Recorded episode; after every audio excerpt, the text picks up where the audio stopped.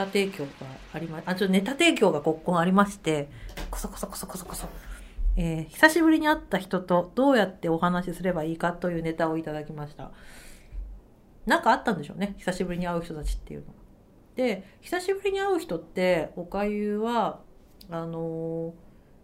名前を忘れてる家族親戚だったらいいんだけど名前を忘れてる可能性が極めて高いのであのちょっと不審な動きをする人には「ご無沙汰しておりますおかゆです」ってまず言います。でそれでも思い出せないみたいな顔した時は「ほら」とか言って「何々の時にご一緒させていただいたおかゆです」っていうふうに言うとその何々のネタをまず喋れるんですよつかみで。ああの時のプロジェクトのおかゆちゃんね久しぶりって言ってで多分それでも仕事が忙しい方だったりするともう忘れてるからおかゆはどのポジションだっけ？って私は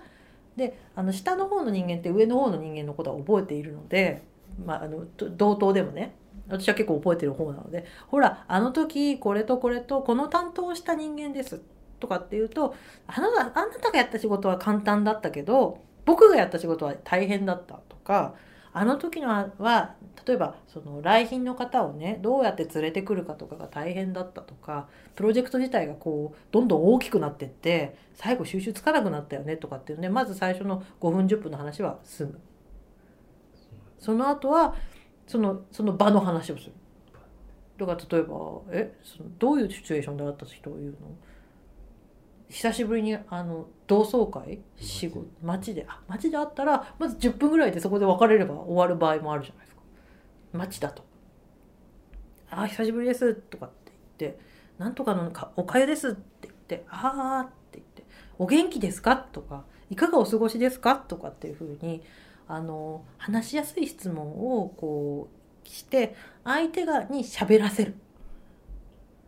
相手に喋ってもらう相手が話したいだろうなっていうネタを振ってあげる。そうすると喋ってくる。で大体その間にこうその相手は分かんなかっ相手を自分が分かんない時は？た相手の誰だっけな。相手から声かけられてここの人誰だっけ状態の時。そういう時も「あのかえちゃん久しぶり」って言われたら「あどうもご無沙汰しております」って言ってあので喋っそのそういう時はもうし最初はちょっとししらばっくれて「ああどうもどうも」とか言って話合わせてくるんだけどそれでも分かんない時は大変失礼なんですけど「いつお会いしましたっけ?」ってもう聞く。それ言えなかっ言えなかった言えなかったらあ周りに人いる時？それ知り合い一人の時？言えなかったらあのいろんな質問とかいろんな話をしてる時に頭の 機械をずっとこうバーってあの記憶をたどるとにかく記憶をたどるとにかく記憶をたどっていきますねででも全然引っかからない人っていうのもいるのでそういう時はもうあのえー、と最近のお仕事を聞いちゃう「最近いかがですか?」とかあの、えーとかもうあのその人がいあのたとえねあの自己破産してるかもしれなくてもとにかくあのご活躍されてるそうですねとかっていうふうに言う。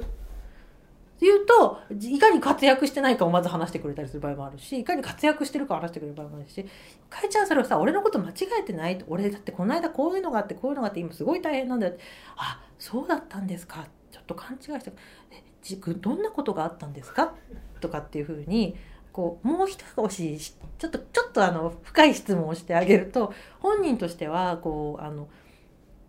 あの言いたくなかったら言わないしこういう話はやめようよとかっていうかもしれないですけどその溜まってる時あるじゃんそうするとブワーって喋り出すから喋ら言い方あれですけどお話ししていただくんですね。でそれでそれでとかあんまりうんうんとかっていうと気に障る方もいるのであそんなことがあったんですかとか知りませんでしたとかあのいわゆるあの合コンサシスセソに近いのかもしれないんですけどあのしあとはそのえっと、その話の中で例えばそのこう教訓的な話が出てくる時があるんですよ教訓1みたいな。あじゃあ私もそういうことがあった時ってどうすればいいんですかね？とかっていうとおかえちゃんの年齢だったらこういうのがいいんじゃない？とかおかえちゃんの、えー、と状況とか住んでる場所とかだったらとかってこうもうもうあのくれる場合が多い。でそれをこうまあそうですねって聞いてる間に大体これで10分15分か20分ぐらい過ぎるのでそれでも思い出せなかったらもうしょうがないなっていう感じで あの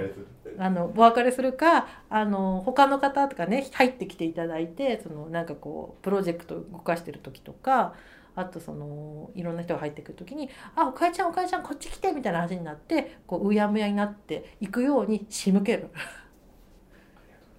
これ役に立ちますか？あの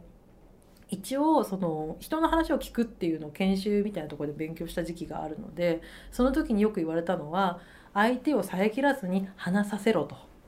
いうふうに言われました、はい、特に緊張してる時ほど相手を遮るので皆さん気をつけてください。では皆さんごきげんよう。さようなら。